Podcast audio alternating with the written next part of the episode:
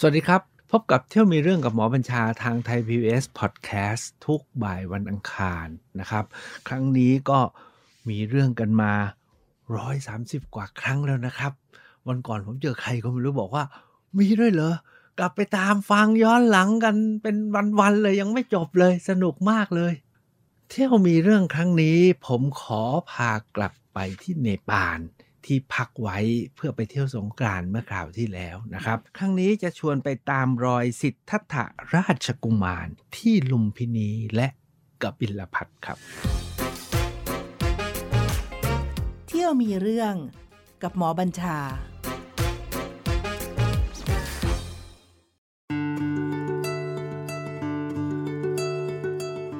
เข้าใจว่า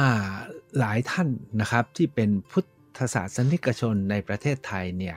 รู้จักลุมพินีวัน รู้จักกรุงกบิลพัทแล้วก็น่าจะมีหลายท่าน มุ่งมาดปรารถนาว่าอยากจะไปนะครับจาริกแสวงบุญที่ทั้งลุมพินีและกบิลพัทกัน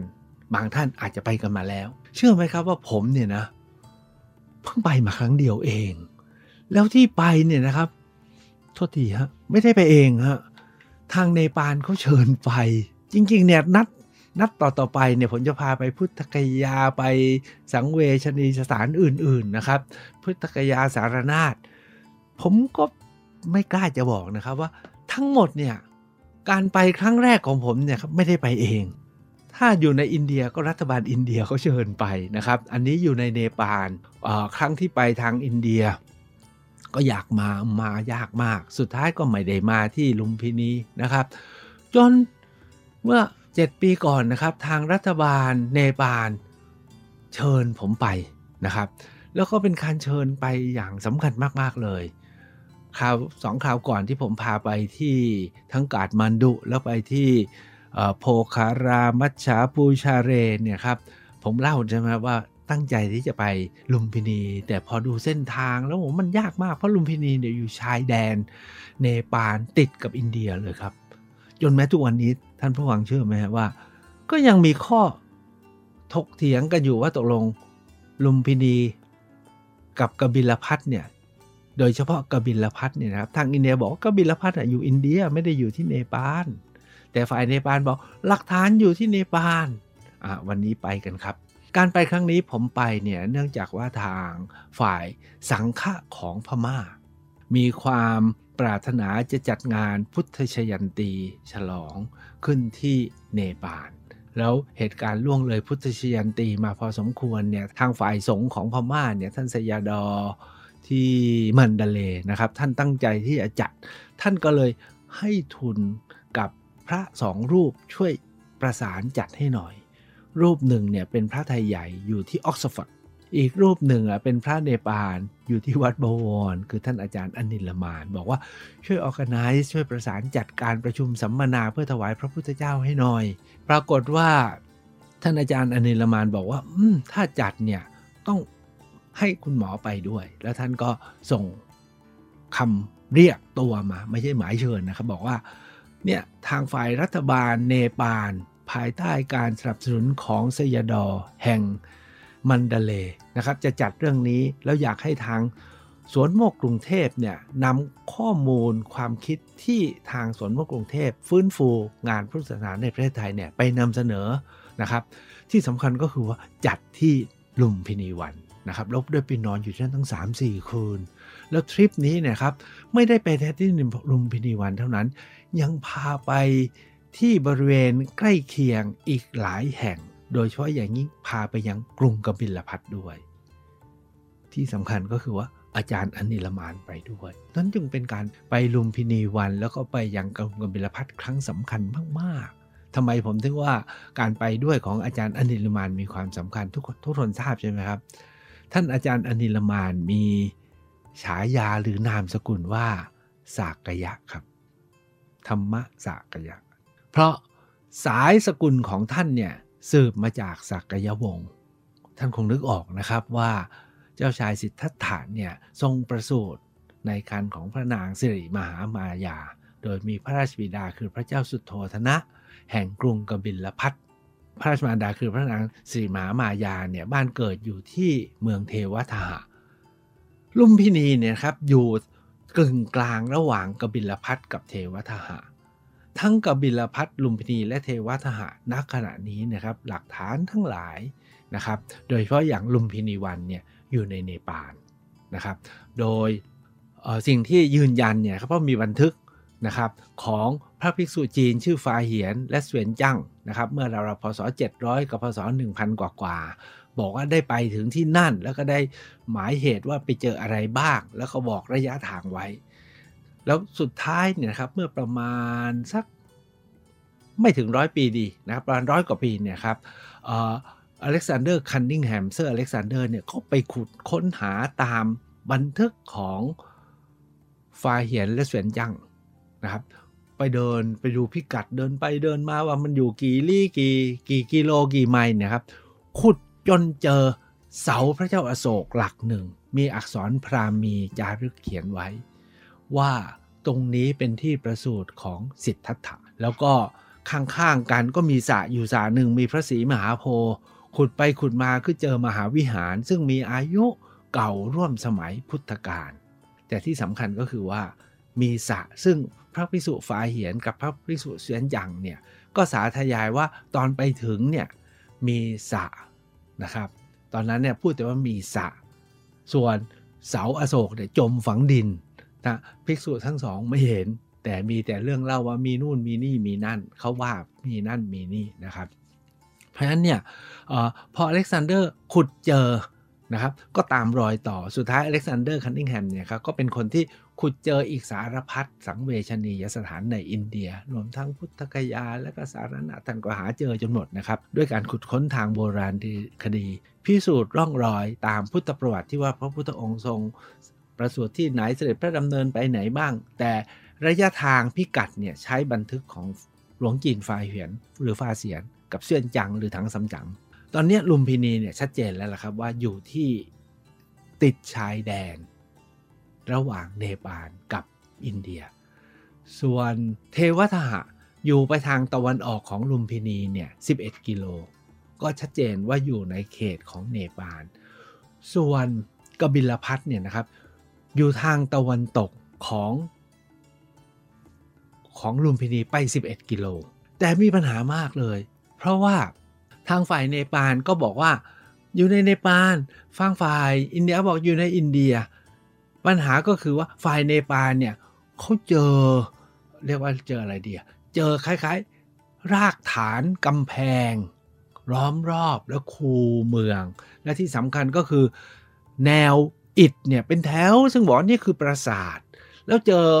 มหาวิหาร ซึ่งบอกว่านี่คือนิโครนิโครรธาราม ที่พระราหุลกุมารนนะฮะไปไปบวชนะครับเขาเรียกว่าติลารากอตซึ่งอยู่ในในเขตเนปาลแน่นอนท่านเนปาลบอกนี่คือกรุงกบิลพัทปราสาทของพระยาสุโธนะอยู่ตรงนี้ แต่ฝ่ายอินเดียฝ่ายอินเดียนะครับสมัยที่อังกฤษปกครองเนี่ย มีนักพัฒนาอสังหาริมทรัพย์ ชื่อเปเป้วิลเลียมเปเป้แกก็มาขุดขุดแกทั้งขุดพัฒนาที่เดนขุดไปขุดมาแกก็เจอสถูปฮะที่เมืองปริปาวะ แล้วในสถูปนั้นเนี่ยนะครับเจอพระอบพระบรมสารีริกธาตุแล้วก็เขียนว่าเป็นพระบรมสารีริกธาตุของศักยบุตร ก็บอกว่านี่ไงกบิลพัทอยู่ที่นี่ ถามว่า กบิลพัทอยู่ตรงไหนอาจารย์เนรมานบอกอยู่ทั้งสองที่นั่นแหละ เพราะว่าของอินเดียนั้นก็อยู่ติดชายแดนเนปาลของเนปาลก็อยู่ติดชายแดนอินเดีย จริงๆ แล้วทั้งปริปราวะกับจิรารกอตเนี่ยเดินข้ามกันได้แป๊บเดียวเอง เพียงแต่เส้นแดนเนี่ยเพิ่งมาลากข้าม โดยหลักการก็คือว่าติลารกอตในฝ่ายเนปาลนั้นก็คือฝ่ายปราศาสตร์กับวัด แต่ที่อยู่ในอินเดียที่ปรีปราวะเนี่ย ก็เป็นมหาสถูปเจดีของกรุงกบิลพัทนั่นเอง โอเคนะครับ ผมพักเรื่องนี้ไว้ก่อน ทีนี้การไปที่ลุมพินีของผมเนี่ยนะครับก็ไปประชุมสัมมนา แต่ที่ประชุมสัมมนานั้นเนี่ยก็อยู่ในเขตวัดนะฮะอยู่ในวัดวัดหนึ่งนะครับที่อยู่ในเขตลุมพินี ที่พักเนี่ยอยู่นอกเขตนะครับ เพราะว่าลุมพินีตอนนี้เป็นมรดกโลก จริงๆ คนที่มาฟื้นฟูลุมพินีจริง ๆ ก็คือ สหประชาชาติ ผ่านยูเนสโกโดยอูทันก็พม่าอีกแล้วนะครับ อูทันเนี่ยท่านเป็นเลขาธิการสหประชาชาติ และท่านก็ปรารภว่าลุมพินีเนี่ยมีความสำคัญ พวกเราต้องฟื้นฟูและอูทันเนี่ยนะครับเป็นคนโปรโมทและทำโปรเจกต์ใหญ่ ๆ มากมาย ให้กับลุมพินีนะครับเพราะจริงๆทุกท่านคงทราบเนปาลเนี่ยเป็นประเทศที่ยากจนที่สุดในโลกเนาะไม่ได้มีกำลังอะไรมากหรอกสหประชาชาติก็เลยไปฟื้นฟูจนเป็นมรดกโลก แล้วทำกิจกรรมสำคัญ ในลุมพินีทุกวันนี้เนี่ยแบ่งเขตผมผมใช้ก็แบ่งเขตเป็นประมาณ 3-4 เขตด้วยกัน เขตที่สำคัญที่พวกเราจะไปจารึกแสวงบุญเนี่ยก็คือเขตที่เป็น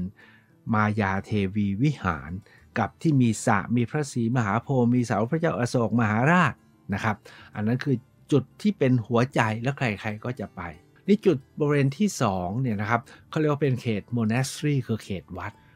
สมัยนั้นทาง UN สหประชาชาติและยูเนสโกเนี่ยตั้งแต่อุทันท่านเริ่มเนี่ยนะครับ ก็เลยเชิญชวน ชาวพุทธทั่วโลกมาร่วมกันสร้างวัดไว้ที่ลุมพินีนะครับ มาช่วยกันสร้างวัดไว้ที่ลุมพินีแล้วแบ่งเขตเป็นเขตเรียกเขตวัด พุทธของแต่ละชาติ ที่มีชาวพุทธและศรัทธา แบ่งเป็นโซนง่าย ๆ ก็เป็น 3 โซนครับ โซนที่1คือโซนของวัดพุทธจากประเทศเถรวาทโซนที่ 2 ก็เป็นโซนวัดพุทธของมหายาน และโซนที่ 3 ก็เป็นวัดพุทธของวัชรยาน เพราะฉะนั้นจริง ๆ แล้วเนี่ยนะพื้นที่ที่ใหญ่มากและกว้างขวางเนี่ยคือวัดของแต่ละประเทศนะครับ แล้วก็คนที่เดินทางมาจาริกแสวงบุญส่วนใหญ่ก็ ส่วนหนึ่งก็พักตามวัดของแต่ละชาติ แล้วแต่จะเลือกคนไทยก็ไปนอนวัดไทยที่ลุมพินีอย่างนี้เป็นต้น มีวัดพม่าที่ลุมพินี มีวัดเขมรที่ลุมพินีนะครับ มีวัดลังกาที่ลุมพินี มีวัดบางคาเทศที่ลุมพินี ถ้ามาจากเวียดนามก็มีวัดเวียดนามก็แบบมหายานนะครับของจีนเกาหลีสิงคโปร์ก็มีของทิเบตนี่มีเยอะมากเลย ที่สนุกกันก็คือมีวัดเยอรมัน มีวัดออสเตรียนะครับ มีเอ่อ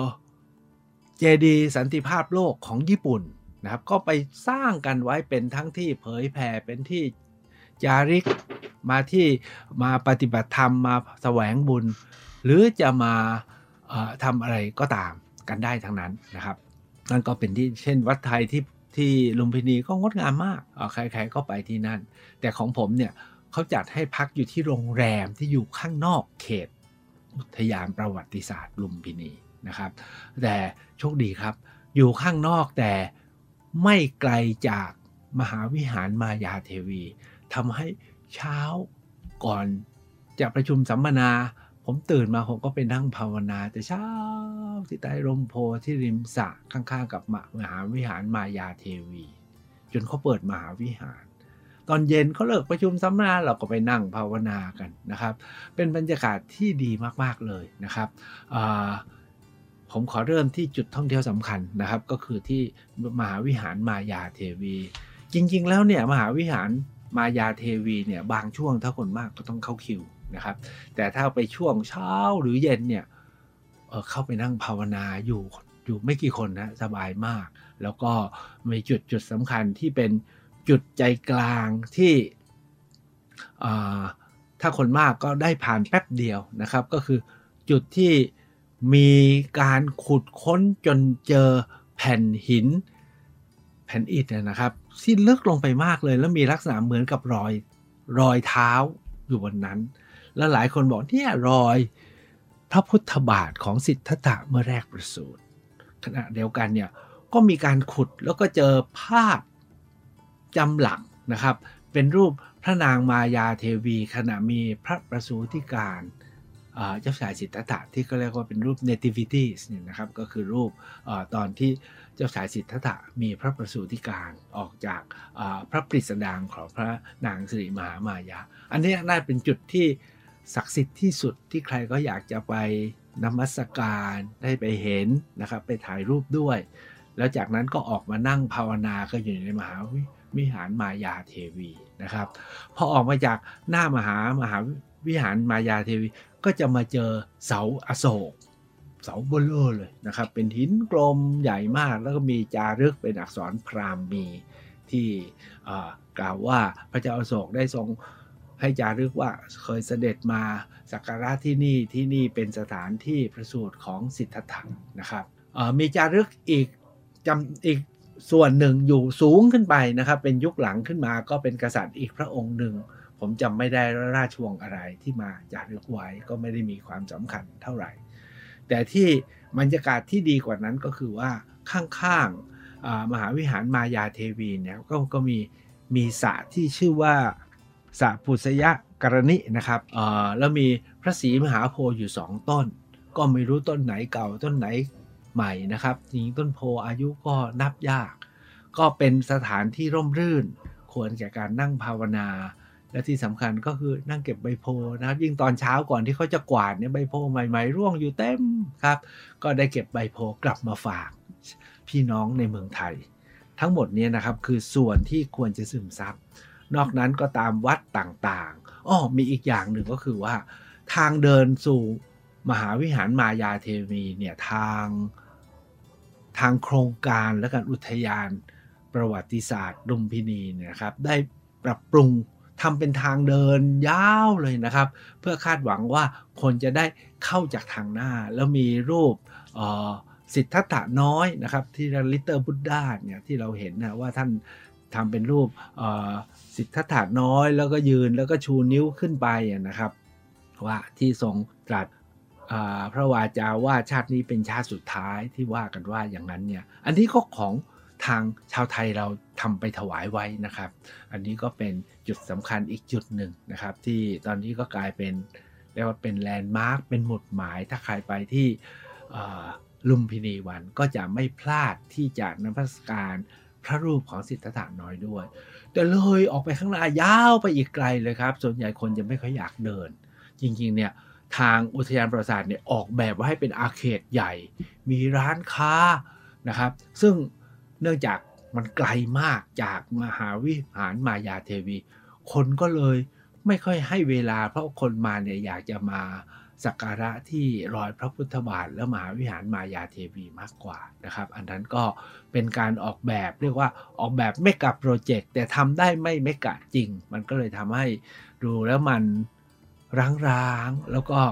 ไม่ได้รับความสนใจพอสมควร อาจจะเป็นที่ที่สนใจมั่งของคน อยากหาซื้อของที่ระลึกนะครับ เพราะว่าข้างในเนี่ยเขาไม่ให้ขายของ ถ้าอยากหาซื้อของที่ระลึกก็ต้องไปหาที่ข้างหน้าตรงนั้นแหละครับ รถส่วนใหญ่ก็จะมาจอดที่นั่น รับที่นั่นส่งที่นั่น มีอีกจุดหนึ่งที่ผมว่าน่าเสียดายมากก็คือ มีการสร้างลุมพินี museum และก็ archive คือเก็บเอกสารสำคัญทำเป็นห้องสมุด แล้วก็มีเก็บโบราณวัตถุที่ขุดค้นนะฮะตอนที่มาศึกษาเรื่องลุมพินีเนี่ยไว้ที่นั่น จริง ๆ แล้วก็ออกแบบทางสถาปัตยกรรมดีนะทำเป็นซุ้มโค้งคล้าย ๆ บ้านโบราณในสมัยสมัยพุทธกาลแต่ด้วยความที่ใช้คำว่าการบริหารจัดการนะครับไม่ได้ทำตามแผน อาจจะเนื่องจากว่าทางรัฐบาลเนปาลก็ไม่มีกำลังเนี่ยจึงมีสภาพแบบเรือแล้วก็ค่อนข้างจะร้างหน่อย เราเข้าไปดูก็ต้องคุยดูต้องส่องดูนะครับ ในตู้มีเอกสารอะไรให้ดูมีหนังสืออะไรบ้าง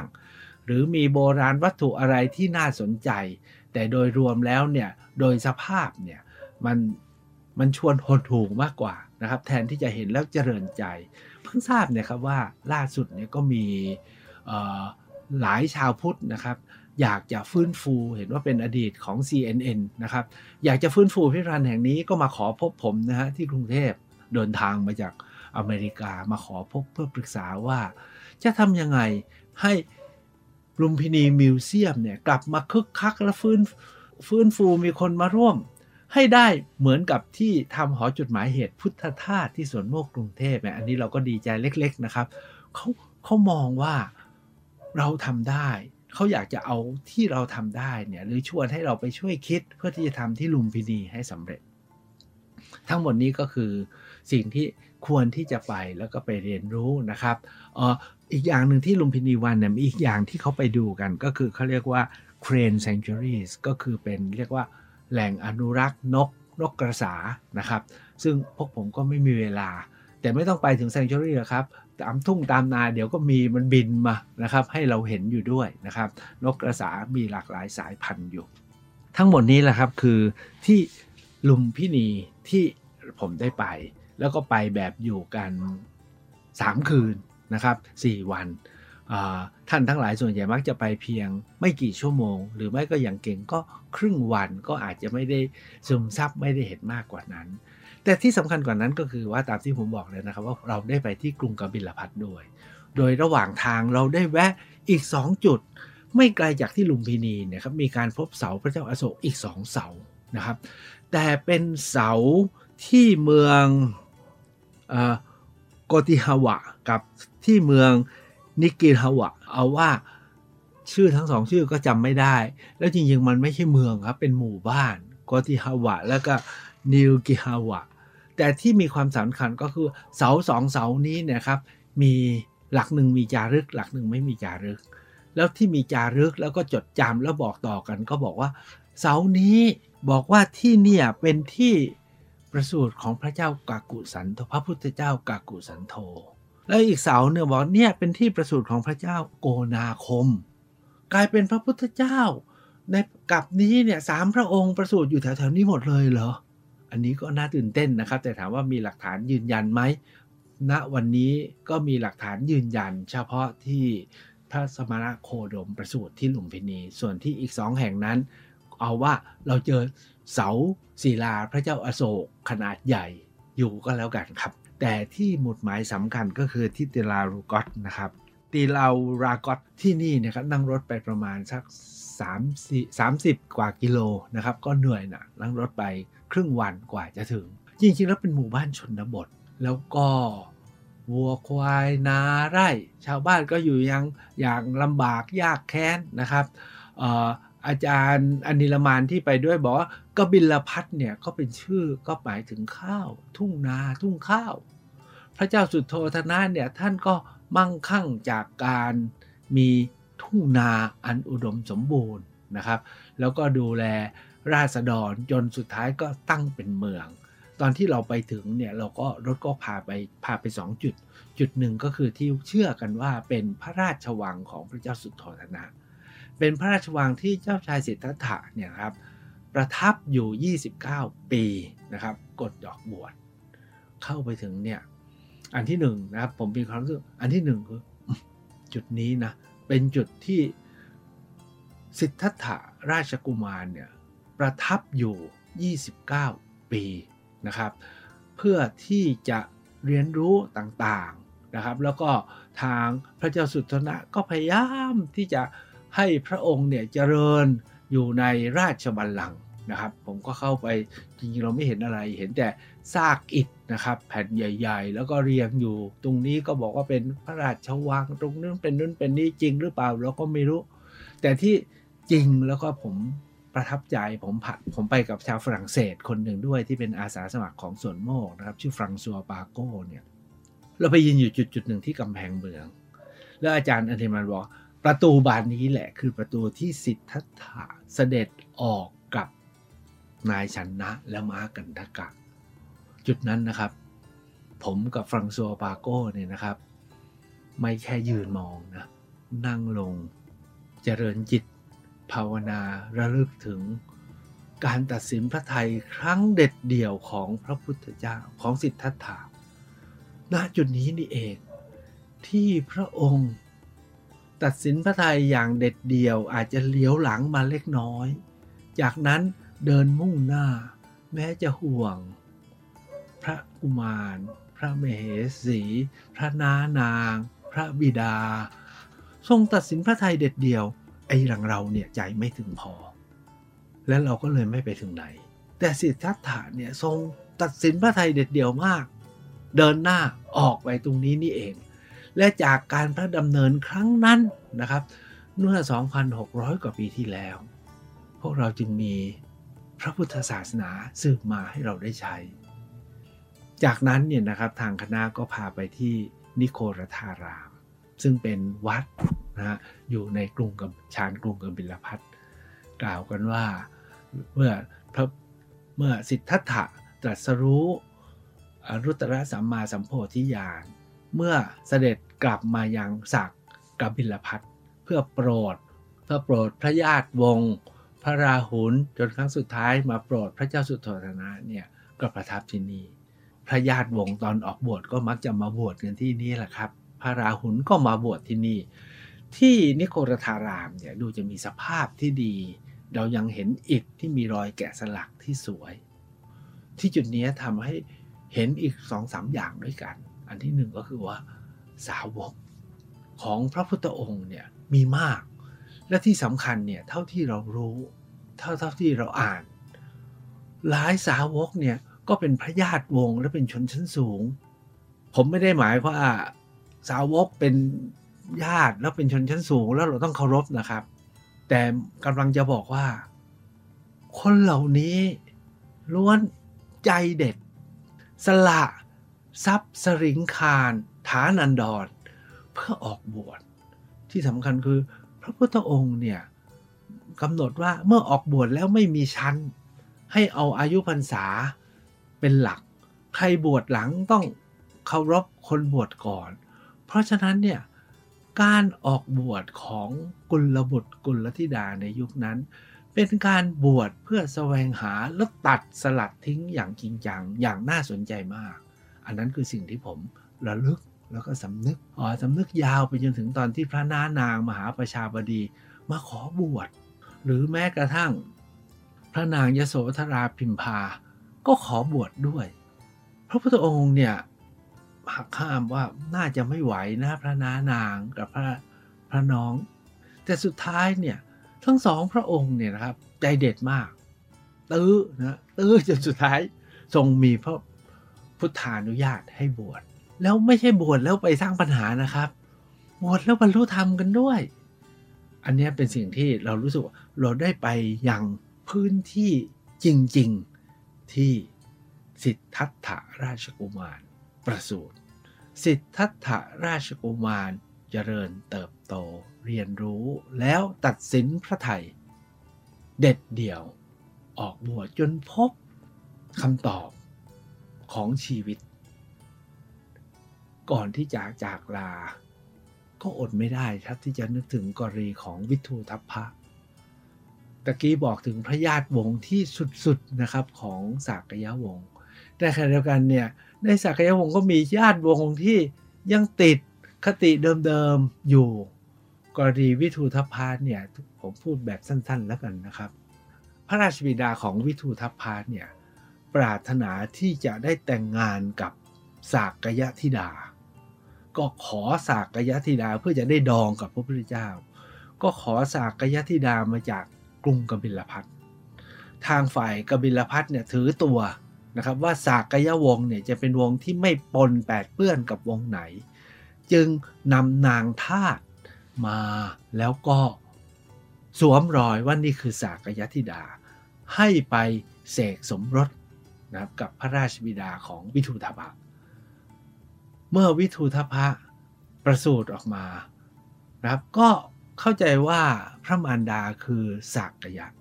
ก็ปรารถนาที่จะมา กราบพระญาติวงศ์ที่กรุงกบิลพัทวิสุทธภาเนี่ยมาเนี่ยได้เจอแต่ผู้อาวุโส ไม่ได้เจอผู้ที่อ่อนกว่าเลย วิสุทธภาก็สงสัยว่าทำไมเนี่ยเจอแต่ผู้อาวุโสมาทุกครั้งก็ได้แต่กราบได้แต่ไหว้ ไม่มีคนที่อ่อนกว่ามากราบมาไหว้เลย แต่วิสุทธภาก็เก็บไว้ในใจ จนครั้งหนึ่งเนี่ยครับวิสุทธภาลืมอาวุธ ก็เลยให้คนเข้าไปตามกลับเข้าไป ขออาวุธ ปรากฏว่าพอเข้าไปข้างในเนี่ย เห็นเขาก็ล้างวังล้างเมืองกันยกใหญ่ บ่าวของวิทูทพาถามว่านี่มันเกิดอะไรขึ้น ก็มีคนบอกไม่รู้เหรอว่าลูกทาสเพิ่งมาเยี่ยมเมืองนี้ เมื่อลูกทาสออกไปเราต้องล้างเมือง เพราะเป็นการรีบ้านการรีเมือง บ่าวของวิทูทพากลับไปกราบทูลว่า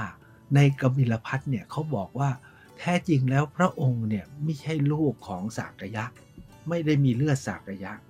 แต่พระมารดาของพระองค์แท้จริงแล้วเป็นทาสที่ย้อมแมวสวมรอยส่งไปถวายพระบิดา ด้วยเหตุนี้แหละครับ วิทูทพะแค้นสากยะวงมาก จึงกรีธาทัพเข้ามาฆ่าล้างเมือง ว่ากันว่าฆ่าล้างเมือง เพื่อให้สมแค้นเอาเลือดมาล้างเมือง พร้อมกับเผาเมือง โดยรอบ กบิลพัทว่ากันว่าถ้าขุดลงไปสักนิดก็จะเจอขี้เท่าไฟเต็มไปหมดเลยครับ พบกันคราวหน้า